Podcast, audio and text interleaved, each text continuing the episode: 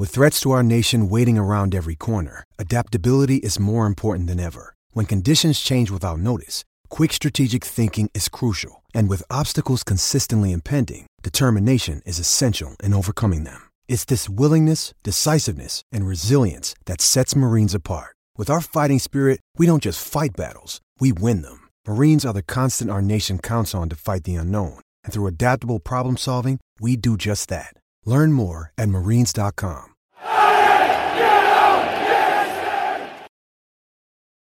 For the 23-24 season, the 1878 FM podcast is sponsored by Green King Sport, where football is more than a game. Green King Sport venues are showing every Everton televised game this season. So instead of trying to struggle to get a game on, why don't you get your mates together and get down to your local Green King Sports pub and get closer to the action. This season, Green King have launched the Green King Sport Instagram page, which will be home to fan content, deals and competitions throughout the season. They've already given away Champions League final tickets and signed shirts, so get over there and don't miss out. So why don't you drop them a follow on Instagram? And then you won't be missing out on all the competitions and the giveaways. You'll also be helping out Toffee TV, so head over there now. Hello, welcome to the 1878 FM podcast. It is episode 14, and the band is back together. Andrew Bush is back. He's been missing for a while. Because Everton have started winning, he's returned. Oh! Sam Ball is back. Thank you. It is. Great applause there. Andy, how the hell are you? Hey, it's great to see you guys. I feel like I should have said hello, Mar, like Nick Cotton used to do in EastEnders with a drum roll.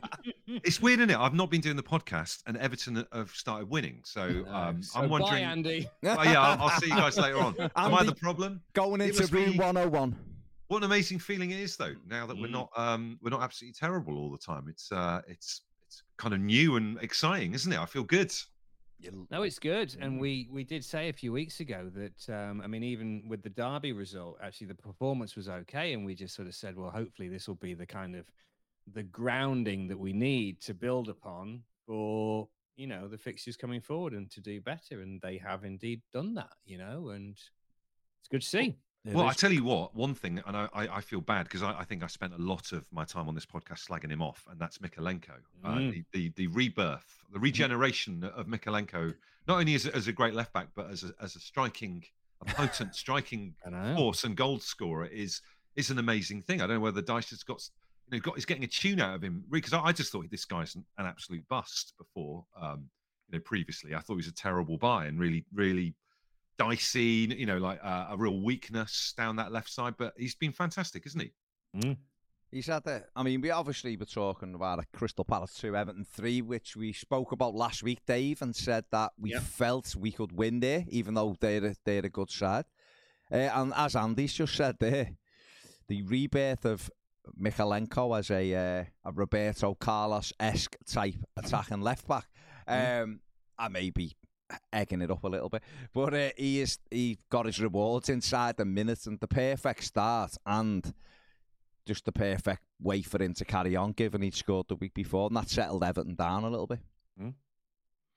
No, who'd have thought it? And as I say, I've been critical of him before, as you well know, because I mourned Luca Dean for a long time, but he just seems to be getting better and better every week, Mykolenko, and a lot of it's got to be to do with confidence. I think he's willing to come forward, and see him score with his head as well, and he'd had a shot before that and just looks eager to be involved, and it's great to see. And for sure, he's part of the way that they're playing better. Ped, the manager has to take, and the coaching staff have to take some credit for this as well, getting them a little bit high, well, not a little bit higher up the pitch, way higher up the pitch, because he was terrified of crossing the halfway line for so long, wasn't he? But it makes such a difference when you've got players who committed to getting into the penalty area, doesn't it? And that's what he's proved the last couple of weeks. Yeah, we his nickname used to be Vitali Maldini, but Maldini never had a goal-scoring record like this. So, Carlos is more appropriate. No, whatever they're doing, they're doing it right. We could do with it on the other side as well, and just get more men attacking, get more men in the box, and because you're seeing what the results are, and he's certainly enjoying his football, and people are, you know, he's a little cult hero, isn't he, amongst Evertonians? So, yeah, I'm like Andy, you know, you give players a chance when they first come in to settle down, and then you wonder whether it's going to work out for them, and it. He just seemed really weak for a time, but I think that's one of the things you look at him now. He looks strong. Mm. Looks like he's put muscle on it. Genuinely, he does. He looks bigger, doesn't he? Yeah. His head's still incredibly tiny, like a deflated. Yeah. Oh yeah. Yeah. Yeah. No, it is. Yeah. But the rest of his body's quite hench, isn't it? It'll, you know, he'll fill out. You know, once, you know, he does. He looks so much fitter and stronger, and maybe that's down to Dyche. Maybe that's down to himself. I don't know. But it's obviously part of it. He obviously feels stronger and can get around the pitch a little bit better and can get back. So long may it continue. You know, I still think we obviously need another left back, because it's one of the places again where we're quite short. We're relying on Ashley Young to play in three different positions. So, but it's great. It's great to have a player who's really enjoying the football and really enjoying getting results, and it you can see he's getting results anyway. Yeah, I mean, Andy, Sean Dyche come in. There's obviously Dyche fit and all that, but they genuinely do, and Mykolenko probably is evidence of this. They genuinely do look like a fitter, stronger team now than we have done probably for a few years, really. And even just the size of Everton's team is quite tall anyway, but they just look like they can get up and down now. And Mykolenko, I think, was always. Well, I always thought he was a good defender, 1v1, but he didn't have the other side to his game. But maybe that extra bit of fitness, conditioning work is giving the confidence to get up and down, and the team look like they've got that as well at the moment, don't they? Well, fair play to Dyche. He said all along that he wanted to get Everton back to being kind of, you know, we've talked about it on this podcast before about want to go back to the days when it could be horrible. Everton could be a horrible team to play against, and going to Goodison was horrible. I mean, nasty and leave tackles in and let them know you're there and all that kind of stuff. We lost that for a long time, and I genuinely believe under Lampard they weren't fit enough. You watch a lot of games. They used to be blowing out their asses, like when you were waiting for a corner to be taken, everyone was like hands on knees, and they just didn't look like they were at it. It's like having 11 Delafeus, wasn't it? Yeah, they were all just absolutely naked. Leave the Spanish Prince alone. We liked him. Loved Jerry. No, love him. Love that man. A great period of attacking player ever. He's magic, you know. But they definitely are fitter. They're at it. Yeah. At the races quicker. It's been great to see Everton attacking from the kickoff as well, which has been the amount of times we used to take a long time to get going in games, and literally not actually get going until the second half a lot of times as well. So yeah, it's just good, and it's like a proper team effort. We don't have one kind of like star player that is pulling the strings, and if they get injured, then we're doomed. Everybody is putting in a shift. You look around the whole team. Harrison's been great as well, giving us a bit of balance. He's just got a good Dyche, like everyone getting stuck in team ethic, and you know, the Palace game was just a great example of like how far we've come, and you know, we'd have definitely when they pulled level, we'd have definitely got our heads down and given that one up, even just a season ago. So it's an amazing turnaround, and fair play to the manager and the players. Really, it's great. Dave, I mean, if there was ever evidence that, and this is something the manager's mentioned on many occasions, to be fair, building the resilience to the team. Saturday was it, wasn't it? Taking the lead three times in the game. I mean, we've all over the years, and we've got a few years amongst us, I've watched Everton like, well, you know, maybe I'll just watch more games. I don't know. He's only 25. Look at the state. I am. That's it. That's what it does. 26, actually, Andy. You know, let's not play it down too much. But we've seen occasions where teams have come back twice in a game, and that's Everton. Yeah. We haven't got the fortitude to go again. Now, I'm not saying this means that all of a sudden we're going to be in the Champions League, whatever. But they are building the resilience, and Saturday to take the lead three times and then hang on to that third time, I think did give testimony to what Sean Dyche, to be fair, is trying to build at the football club. I totally agree. And as much as we've talked about, you know, improved fitness and strength, you know, with the likes of Mykolenko and others, but I think that the mental side of it is actually more important. And that's what you're talking about there, is that previously, you know, this is a side where they would have collapsed. You know, they just wouldn't have had the mental strength to have taken the lead three times like this, you know, and when they equalized at the end, that would have been them. Their heads would have gone down. They would have kind of seen it as like, well, do you know what? You know, we nearly got the 3 points, but we didn't. But hey ho, back on the bus and off we go. And you know, it's not like that anymore. And that to me is the real difference, more so than any improvement in terms of the strength. It's the mental side of things, because we've always known that if the players in this squad would put in a proper graft, you know, then there's no way that they would have got some of the results that we've suffered, you know, in recent seasons. And you know, a lot of it's here. It's not on the grass. It's upstairs. And yeah, it's just good to see that for me. And things are moving in the right direction. And the picture looks a lot more positive than last time Andy Bush was here, for sure. I just check in every year with you guys and see how you go. Well, one thing on what Dave just said. One thing that I've noticed that has taken me back to, you just mentioned Delafeu, but do you remember the way Pinar and Lukaku used to have this kind of celebration after goals, and you can sense that there's a really good team bond going on there. And what I've really loved to see in recent games is that Onana seems to be at the very core of the kind of, and Corey seems to be at the very core of this kind of team ethic they've got at the moment. And they're all, you know, jumping on each other to celebrate. And you can just tell that they're a group of players who do actually get on and are familiar with each other and have got each other's backs, which you couldn't say that probably a year ago, because everyone was kind of shirking responsibility. So you're kind of seeing, when we are scoring, and we're scoring more than we've ever done, which is a great thing, but you're seeing them celebrate in a way which is, it's kind of getting us back to a bit of team spirit that we've not had at Everton for a little while. So it's, I think you saw that with the Idris Gueye goal as well at the end, you know, especially for someone who hasn't been a regular, you know, sort of starter in there, but to have obviously been playing and to get that goal at the end, and he just looked delighted. And as you say, it sort of embodied the whole team spirit, I think, didn't it? You know, going over to the fans at the end, you know, really important stuff, isn't it? You know what I mean? Well, you kind of got inside me mind there, Andy Bush, because I was going to say to Ped, better than getting inside your bush, Andy. Mine. Well, I mean, hey, listen, it depends how we're all feeling.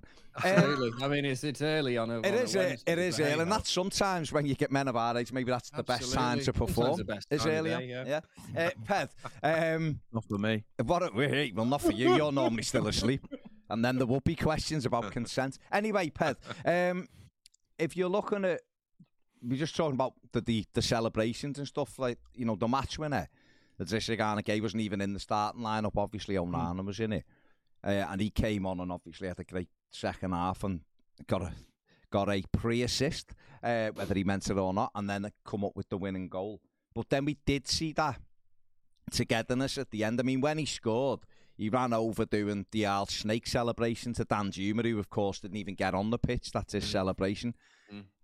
That's something that the manager and the coaching staff, and maybe it's Seamus Coleman and Tark and other people, seem to have got this togetherness going, whereas you've got Onana being replaced by Gay, and then at the end, he's making Gay go to the crowd and celebrate and all that. And that is good to see, that there is that, like Andy said, that seems to be that team spirit there. And we need that, because we haven't got tons of quality, if you know what I mean. We're we haven't got tons of players. Well, or tons of players, yeah. So we do need...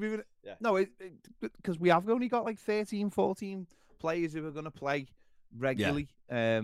You know, so that is really important. And if they've built a bond, and obviously some of them will have more than others, you know, the French-speaking players and things like this, then it is massively important. And I think...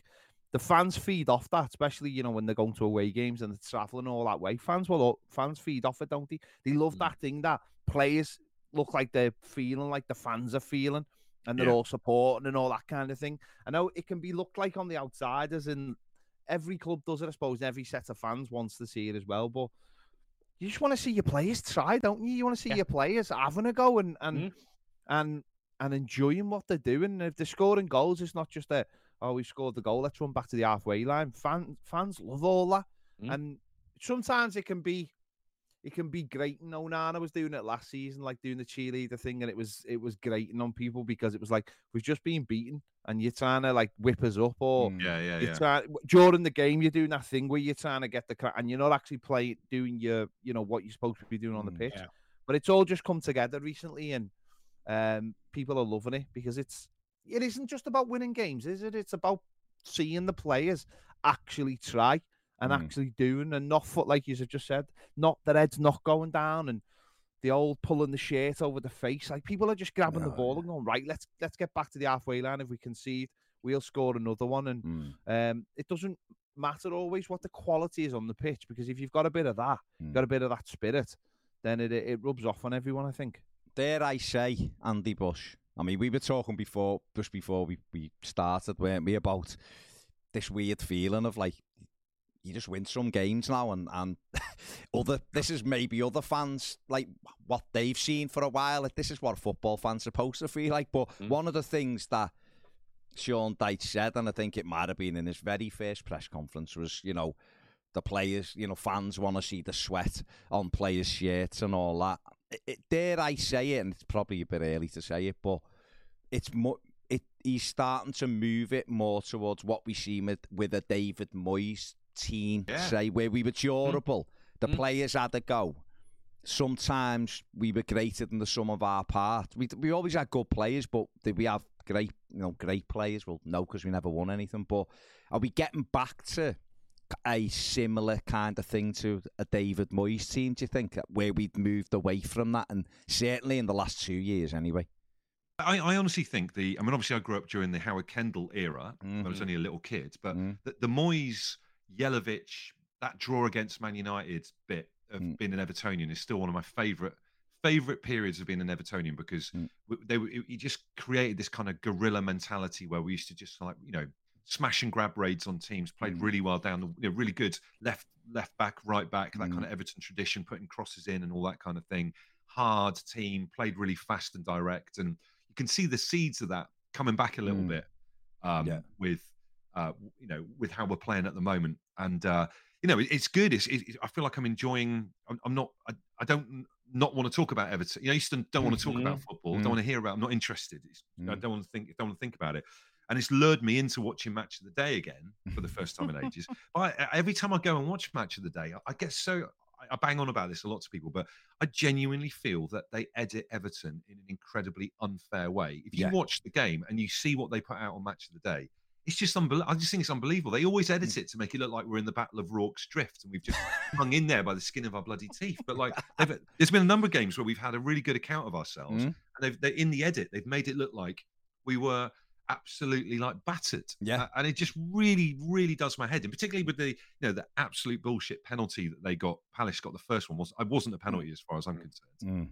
And then the lad that went down, obviously, for the second one when they were claiming the penalty. They never even showed his tackle that should have had him off the pitch anyway. It wasn't even in the highlights. So I don't know, it's funny, isn't it? You, like, stay away from Match of the Day because it's bad for your mental health. Then suddenly we win a couple of games, then you go and watch Match of the Day, and then you've got bad mental health.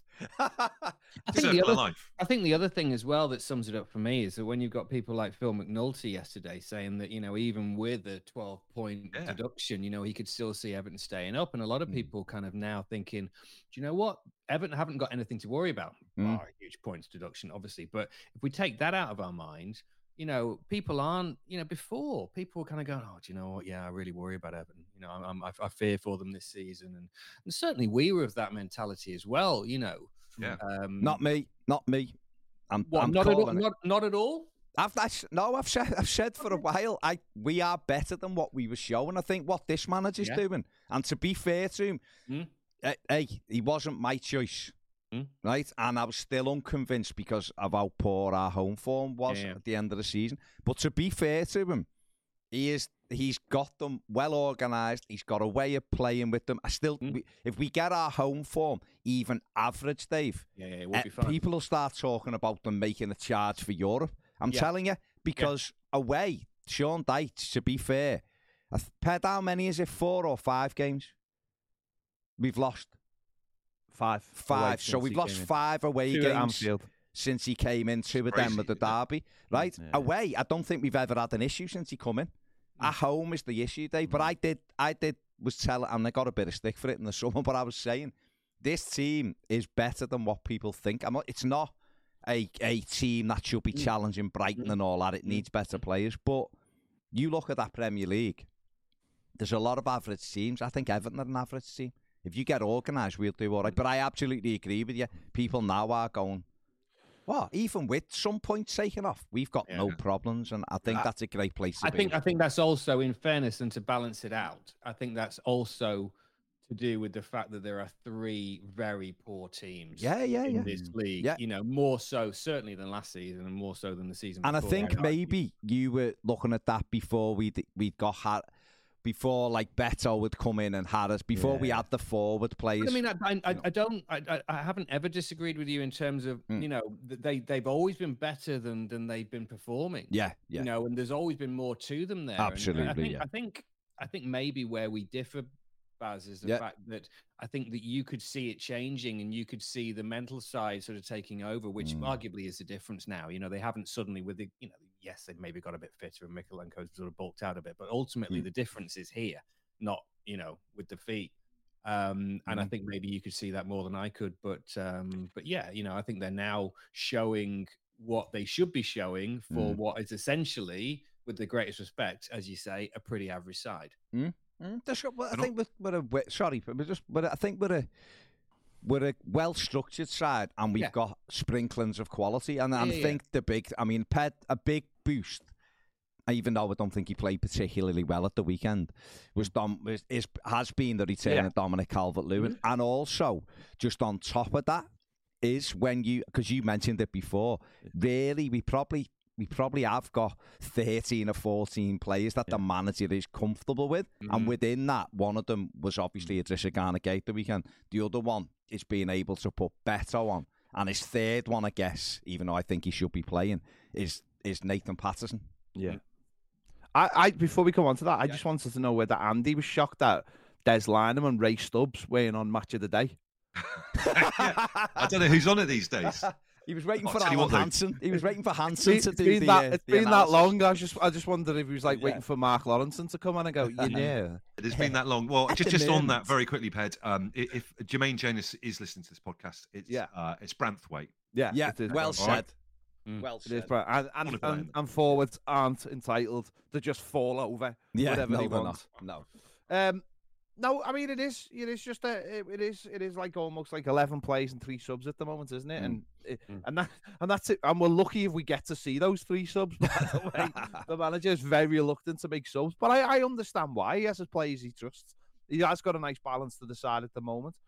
I didn't think the wide men were particularly good on Saturday, but they do give us a balance that hasn't been there for a while, and all those little things are coming together. And it would be nice if we could get a couple more in January. I don't expect us to get a couple more, but if we could just move things around a little bit, maybe move a couple out, get a couple in, and having Dominic Calvert-Lewin obviously back to somewhere near what he was pretty much, with Beto coming off the bench. Suddenly you do look at the squad and think, or you look at the 13-14 and think, yeah, that will be all right. And as Dave said there, the bottom 3 or 4 are pretty poor, but that doesn't mean that we're not a decent side. It just means that you don't look over your shoulder as much and think, oh God, they're capable of getting to us. You know, I put up a table the other day on Twitter of where we were this time last year, and the gap between obviously the teams in the bottom 3 and us then and us now, there's a huge gap, and it gives everyone that little bit of a breather. When aren't we only a point better off? Did you say? No, we're not any better points, but we're three games better off than obviously this time last year, because we were going into the World Cup. Yeah, so we're better games wise. Yeah. But even going the match, you feel a little bit relaxed. Obviously, it was tense at the beginning of the season because it felt like it had just carried over from last season. But I think in the last 6 weeks, everyone feels a little bit better, so it's a little bit more relaxed when you go to the match now. Not everyone's not like just clamoring for it and worried before they go in. And I think the away fan. Do you think he doesn't fancy Dan Juma? We were just wondering why Dan Juma doesn't seem to be getting. He doesn't. There's something not right there, isn't there? Because to be honest with you, whenever I've seen Dan Juma come on, I think he looks useful, but it's obviously something he doesn't fit in, or there's something not right, isn't there? It just doesn't. I don't think he just works hard enough, does he? I don't think he tracks back, and I think we're still in that.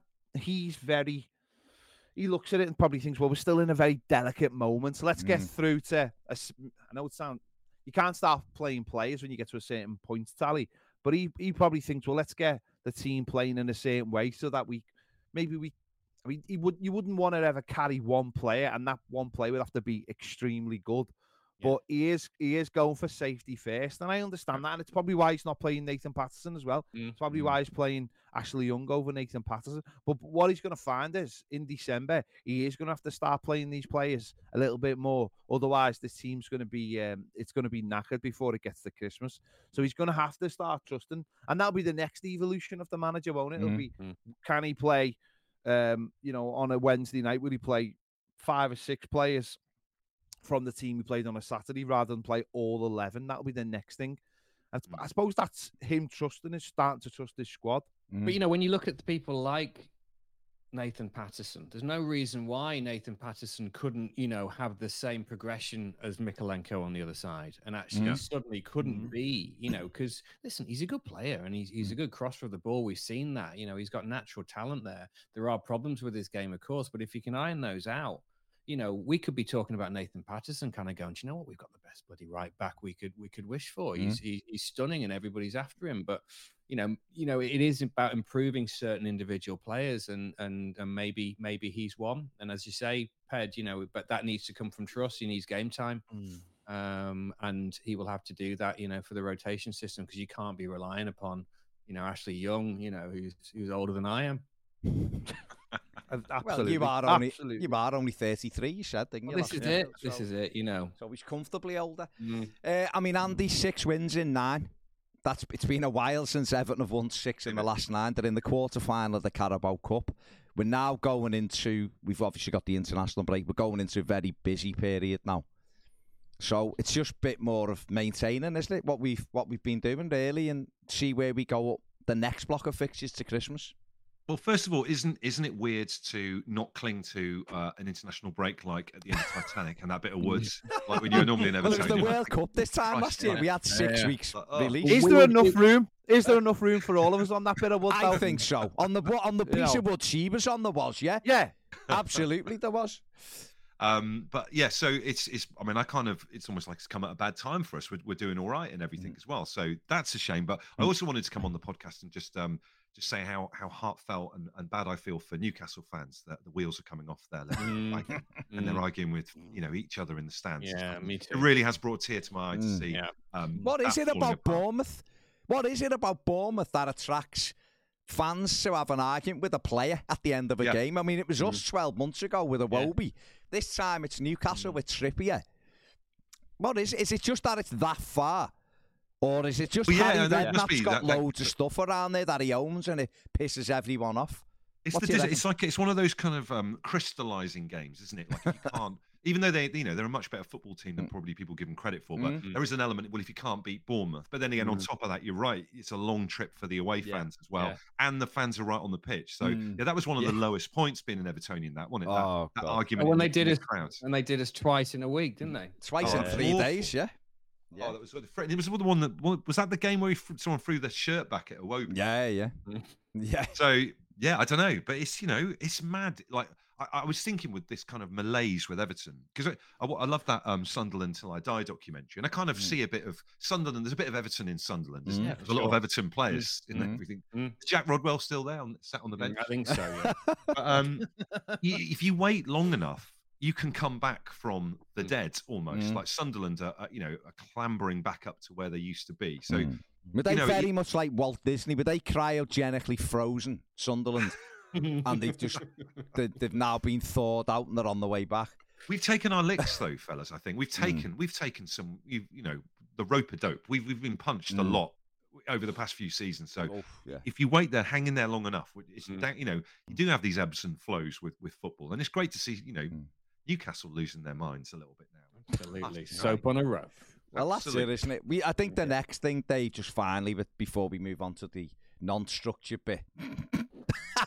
I love it when the formalities relax. Well, that was it, yeah. Like any of it's the scripted part of the show is over. Yeah, and we can just talk shit like 4 blokes just having a catch-up. I love that bit. Anyway, that's the best bit. We're not there yet, No, I was going to say, obviously everything is looking really good and people are very much relaxed. And I think Ped touched on this before, like going into the stadium now feels totally different than what it did, certainly against Fulham on day one. And I think, without being massively disrespectful to the likes of Neil Maupay and Michael Keane, They were very much squad players who the manager chose to play on day one, which set them bad, the feeling of frustration with fans. But all of that's correct. The Maupai's having the time of his life at Brentford and all that.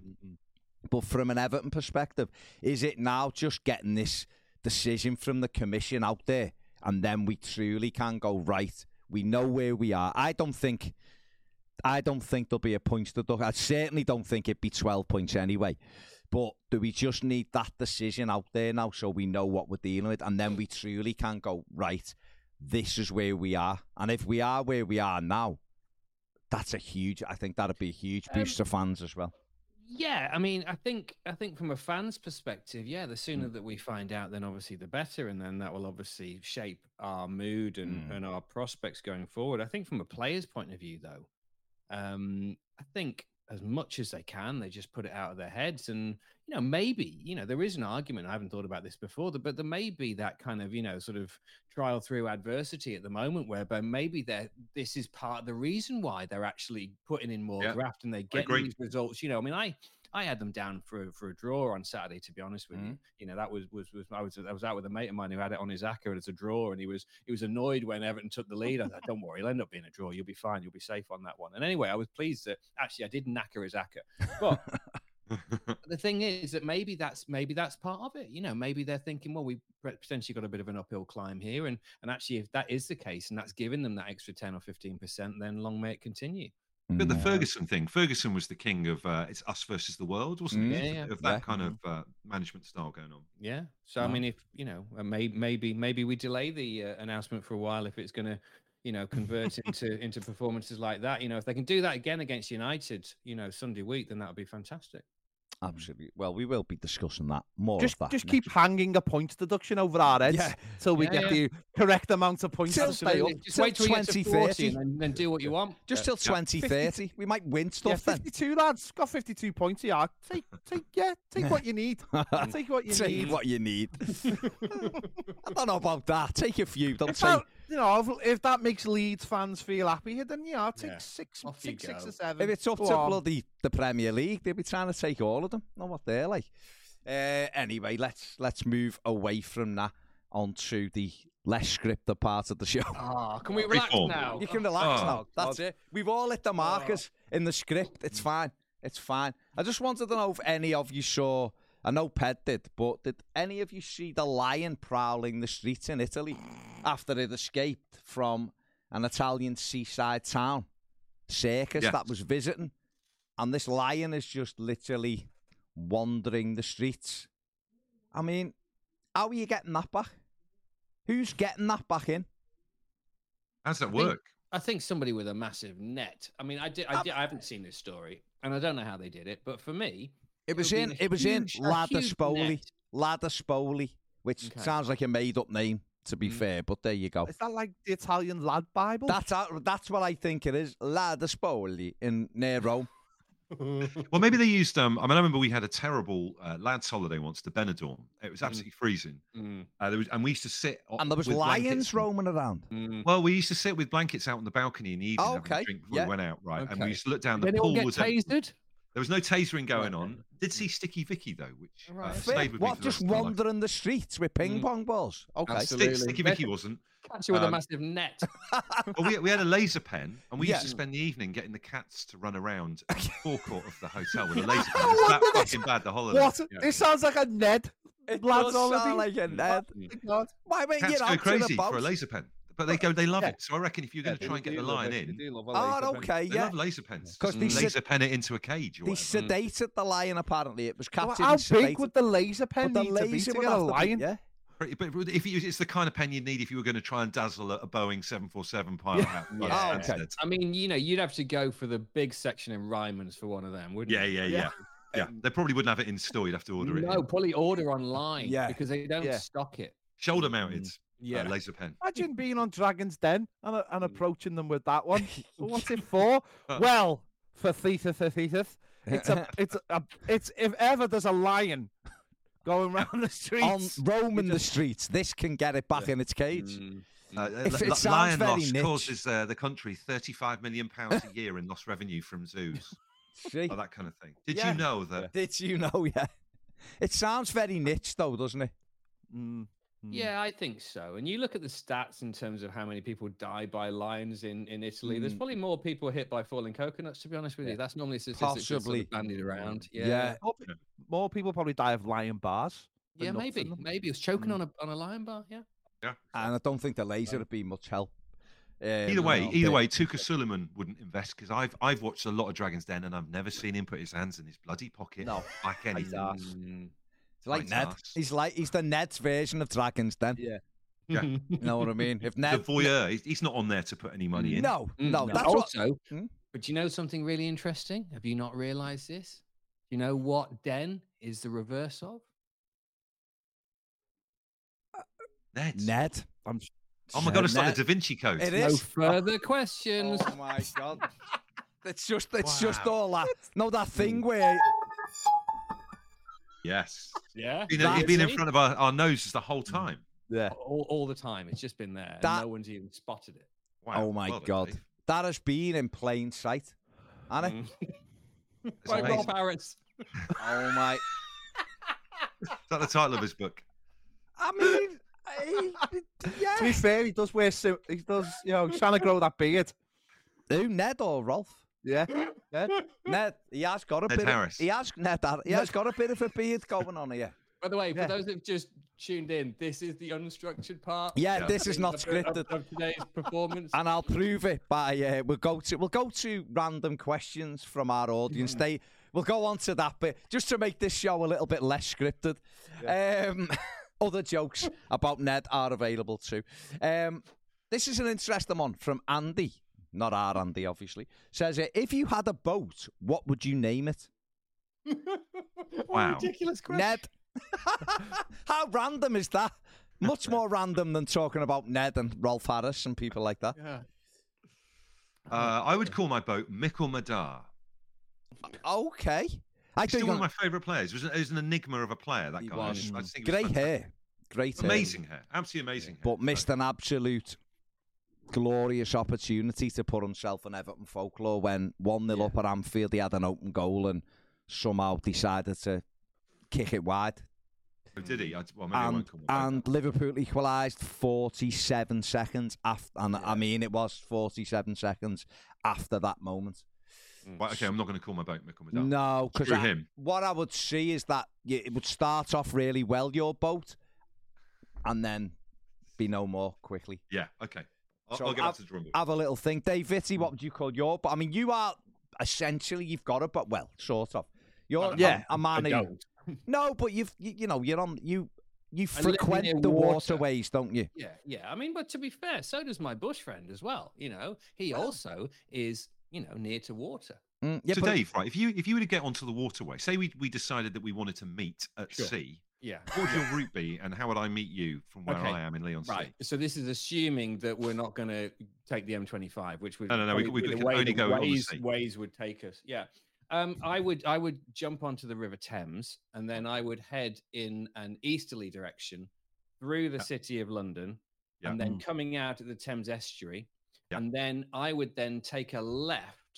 And then head up towards your neck of the woods, which is the Essex coast. I don't want to say exactly where you are, because I don't want the local Pepper Army to be round there and photographing you and your kids coming out of the shops. Yeah. It's near Southend-on-Sea, I believe. Okay, so we could meet. I would then just have to paddle out and meet you, get the tide right, I guess, wouldn't I? Yeah. This is it. Okay, well, what a finale that would be for one series of the podcast. That would be brilliant, wouldn't it? Ships passing in the night, be amazing. By the way, if you live near a coastal area and you would like to meet Dave and I, do get in touch with the podcast and we'll try and sort it out. Yeah. No, I think Southampton's a good shout, because then no one knows that you live in Leon C. You know what I mean? It's like exactly. Like a neutral venue.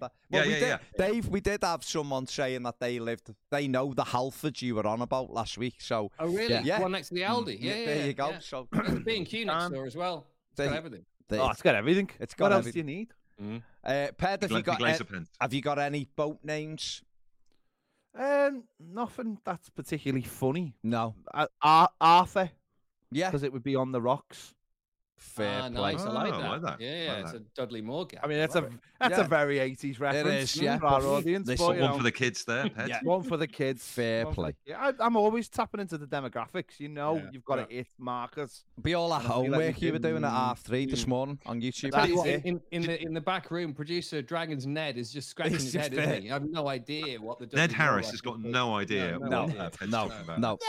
Ned Harris sounds like the guy who comes on Radio 2 at 9 o'clock to tell you about the latest country and western songs. Whispering Ned Harris. Fair play. I mean, we just have. Carla says, what are your pet peeves?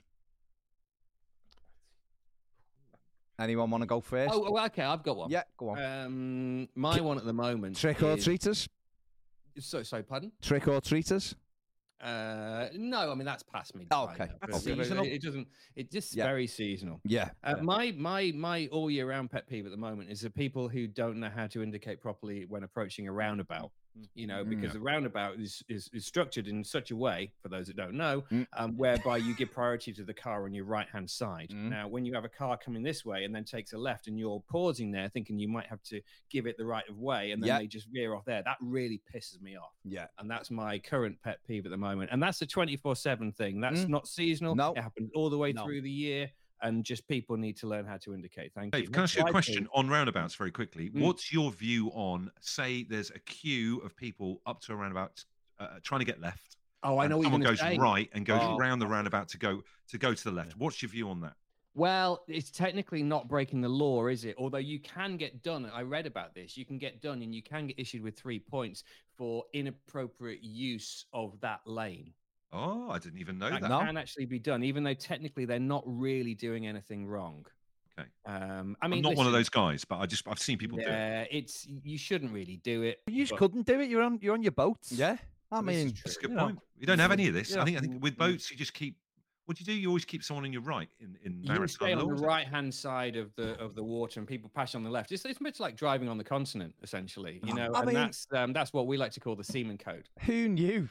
Vitty and Bush knew so much about Seaman Code sounds like the Dan Brown's terrible follow-up to the Da Vinci Code. It does, to be fair. It does. Set in Benidorm with the aforementioned Vicky. This sounds like Ned Search history. And the laser pen. Have you got any? Yeah. Let's find out where the ping pong ball is now. Andy, what are your pet peeves? Any? Hey, people who talk into their phone in the fucking speaker, rather than putting it to their ear like they're on that. Like, Apprentice. What is that all about? The Apprentice, yeah. It's like they've seen it on, like, The Apprentice. So The Apprentice or some terrible show and gone, I'm going to do that. No, we don't hear your conversation, you tit. Do you remember, I mean, if someone calls me on the phone, I'll be like, I can't talk. I mean, like now I get so many people who just will talk about boyfriends and medical issues. Have you never done Train Guy? Oh, yeah. Have you never done...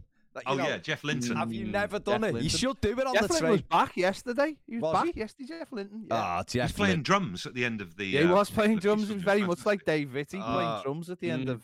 Something has happened during lockdown where some of the privacy things where people used to have quite a big dividing line between private and public has broken down and people don't really care anymore. And then I think there's a lot of peeves. Peeves are everywhere. Ped, have you got anything to weigh in with?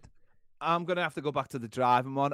People who get in the outside lane 2 miles before the turn and right, I absolutely fucking hate them. It happens all the time. By yours, Baz, that's the worst place. Yeah, yeah. Get on the flyover and they stay in the right-hand lane and you want to get past them because you've got a serious deadline to get into Toffee TV HQ by 1:51. And you know you've got to make it. Because you should have been in before.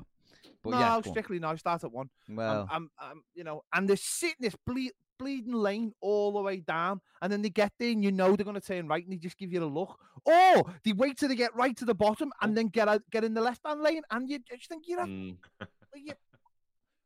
this is why the waterways are the future. The waterways very much are the future. Where are we?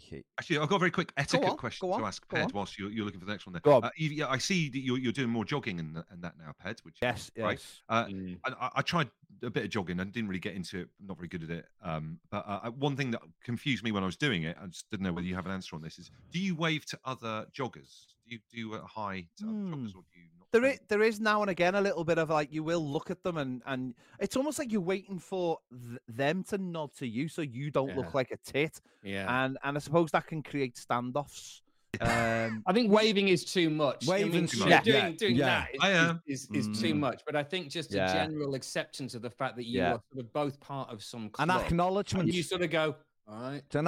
You both drive a bus for the same bus company. Yeah, exactly. It's sort of like an acknowledgement of like, you know, absolutely. Yeah, you just a little lift of the eyebrow just to make sure we're all on the same page, and you know, you go past each other.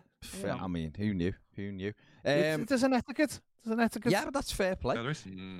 Not so purple Aki says, if you had to choose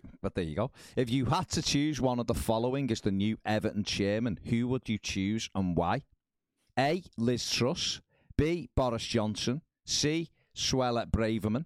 D. David Cameron. E. Tony Blair. First of all, is this a bit too early? Is this question? Is my first. Well, thoughts. And the second thoughts is that I would probably have to abscond from the vote because there is nobody in there really that I would want. Not even like a best fit. Dave, I was going to say, none of them are football people, are they? So my point exactly, Pedro. You know, they're not football people. You know, they don't know the club. No, they don't know the club. They don't know the club. They don't know the tea lady. They don't know. You know, they don't know. They're not football people. Well, what are we after though? Like for the new chairperson, are we looking for a good old fashioned kind of benevolent older Santa type guy, or are we after like some of these new chair people now are a bit, you know, suave? What do we want from our new chairman, do you think? I think competence. No, I mean, you know, genuinely I would like, and by the way, and this is no slight on our previous chairman at all. I just think that in terms of, you know, there have been criticisms, as we all know, in terms of the general running of the club in recent years, and we all feel that things could have been done better by many, many different people. So I just think that competence and just the good ability to do what they're supposed to do is what we need. You know, the club needs to be better run. So it's run a little bit like a lower league club, isn't it? When you have contact with Everton, they're very nice and everything, but it is run still with a kind of slightly lower division mentality. So none of them five. None of them. Let's move on. Horse Feathers says it. What's the biggest lie you've ever told? Horse Feathers? Yeah, Horse Feathers. Okay. What's the biggest lie you've ever told? That you can get away with by telling or say it, obviously. It's a tricky one, that, isn't it? No, I'm not a big liar, to be honest with you. I mean, you know, we all do little white lies, don't we? When we don't. All right then. All right, let's pop that because he's done another few. What is the funniest thing you've ever seen in another person's house? Horse feathers. Yeah, I mean, you saw horse feathers in someone's house? Funniest thing in another person's house. Oh, you're all having to wait. That's very on the nose. This will bring this back into talking about Ned a bit earlier on. My good friend Paulina spent a lot of money on a Rolf Harris painting just before things went south for Rolf.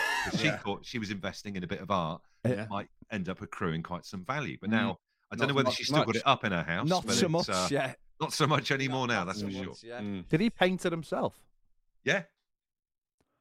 Rolf Harris, because he was a proper artist and everything. Yeah, he was. Rolf's Cartoon Club.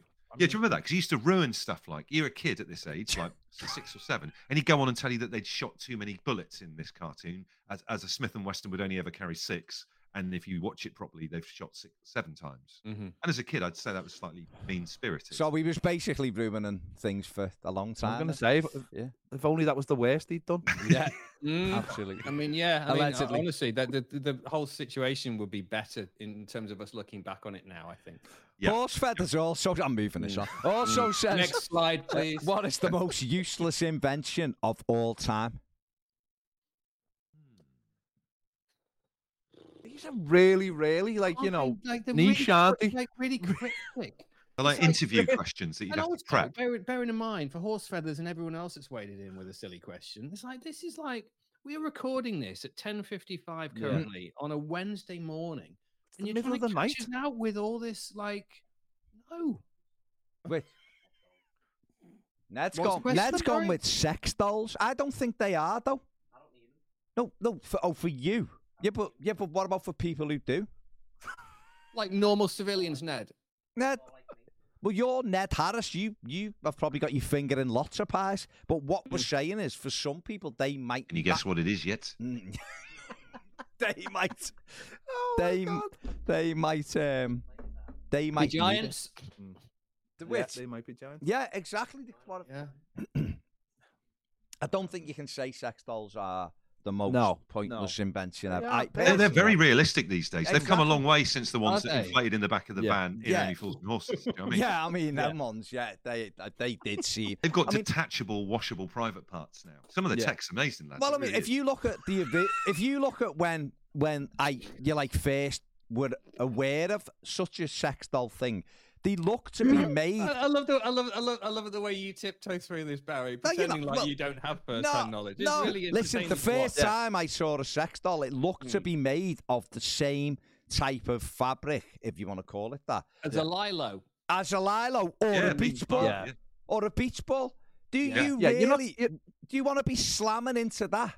Yeah, You're not sneaking a current modern sex doll into a football match and putting it over your head, are you? In an FA Cup fifth round tie, like almost like it's crowd surfing. You're not doing that with a modern sex doll. Exactly. It's about £2,000-3,000 pads. You know what I mean? Exactly. Can you not do it on installments, though, Andy? I think you can over three. You probably can clan it, but you don't want to then be taking that to the match, do you? The Grimsby and it's getting thrown everywhere. Not taking it to the match. And also, presumably, is there a balloon payment at the end? You know? if you leave a deposit on it, like I said, there are bits that are detachable. With the original ones, there was very much a balloon period because that's what they look like. Is it worth it though if you've got those traffic lanes? No, the traffic lanes where you need a passenger. Would it be worth it just for that? Maybe. Noel Edmonds used to do that in Bristol.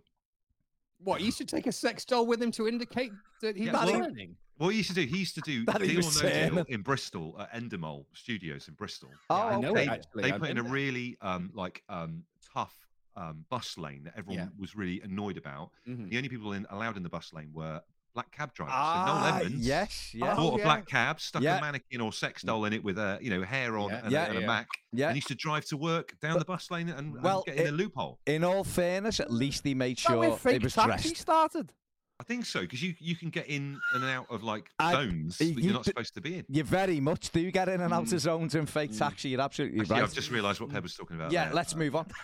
Before it's actually very different. Actually, you're probably now hoping that you could somehow rewind that part and withdraw from your comment into there. Incidentally, I'll take us off on a different tangent because that same studios in Bristol. Let's talk about that instead. Yeah, yeah. Nice pair of Bristols on it, Dave. Yeah. Did they have a nice pair of Bristols? Sorry, Dave. What? Tipping Point is filmed there now. Now, it's weird you should say that because we had photographs done for our radio station, awful radio station photographs. You've had many of them in your time, this? Dave. Hey! Holding a toothbrush if you do the breakfast show and all that. Big plastic tub. Yeah. The lady who did my makeup normally does Ben Shepherd's makeup in the week in Bristol at Tipping Point. There you go. It all comes together. On that. Fed says, what is something you do that is normal for you, but if you said it out loud, you get questioned by others? Here's your public forum for admission. He says, for example, I always count how long I pee for. That's weird. I mean, why have you told us that, Feds? That is fair play for sharing. And sharing, is caring. But I wonder how many seconds is his average piss. Yeah, I wonder what you're at. Put that on, Feds, and we'll revisit this next week. Okay, so here's a game for us. What's his name? Feds? Feds. Okay, so if Feds actually gives... We could almost do this as a tiebreaker question. Okay. If Feds actually gives us the actual duration of his urination, and then we could all, at the end of this podcast, or indeed now, we could all actually, write down something. Ned, the producer, could keep a list of this, and then we could actually surprise ourselves next week by seeing who was closest to the stream. Ah, okay. Guess the piss. Have a little go at home as well. Get in touch. How do we do it? Are we going to put it in our group, WhatsApp group now, I guess? Message me privately. Oh, message Ned privately. Right. Sorry, I like that. So, Feds, you will have to come back. What are we going for? Average or his record? How many times would you have to go to get an average? Oh, three, probably. Yeah. Because there's the mean and there's the average, isn't it? Mm. So, the mean is the one that's directly in the middle, so right? And then the average is add them all together and divide. So you've got median as well, though, haven't you? Median, I know, it gets quite confusing. Yeah, I don't know. So roughly how long he pisses for? Listen, he just has to give us a time. Yeah. Okay. I mean, it's largely academic, really. Right. But, fair. You know, well, what about this? What about this one? Colour? Because we're no, stop it. You could get one of those charts from Dulux. Listen, pH thing. What about this then? If we want to be really, you know, if you want to put an extra layer to this, yeah. Record how long your average is in the next week. Hey. You mean like recorders in sound? No. That's Andy. Phew. No, okay, it's not going on Dave's soundboard. That is not going on Dave's soundboard. There's only one issue with this whole plan. Go on. There's only one issue. We don't know when we'll ever see Andy Bush again. That is true. That is true. Time next season, fellas. This time next season. True. That could be true. All right. I do like our attempts though to make ourselves Britain's UK's #1 golden shower podcast. Why not? Yeah, absolute pissing point. There you go. There's another game show idea. I sit on the Ben next time I'm in Bristol. That is. I mean, that is. We are really good at this. Take that to Channel 5. Absolutely. I think they'd lap it up. And that's it. Poor choice of words, but yeah, I know what you mean. It is a poor choice of words. Mop it. We could be narrated by Andy Bush. Mm. Absolutely. Because we are now taking the piss, obviously. Right, that is it. What a way to end. We are done. I've said it 6 times. First time you've got onto it. Where's the laugh? There you go. Oh. Sorry. What a way to finish the podcast. Listen, Andy, lovely to see you. I will be you guys. In negotiations to see whether we can get you next week as well. Who knows? We'll see. Up the toffees. Imagine that. Right, we are going. Take it easy. See you all later. Bye.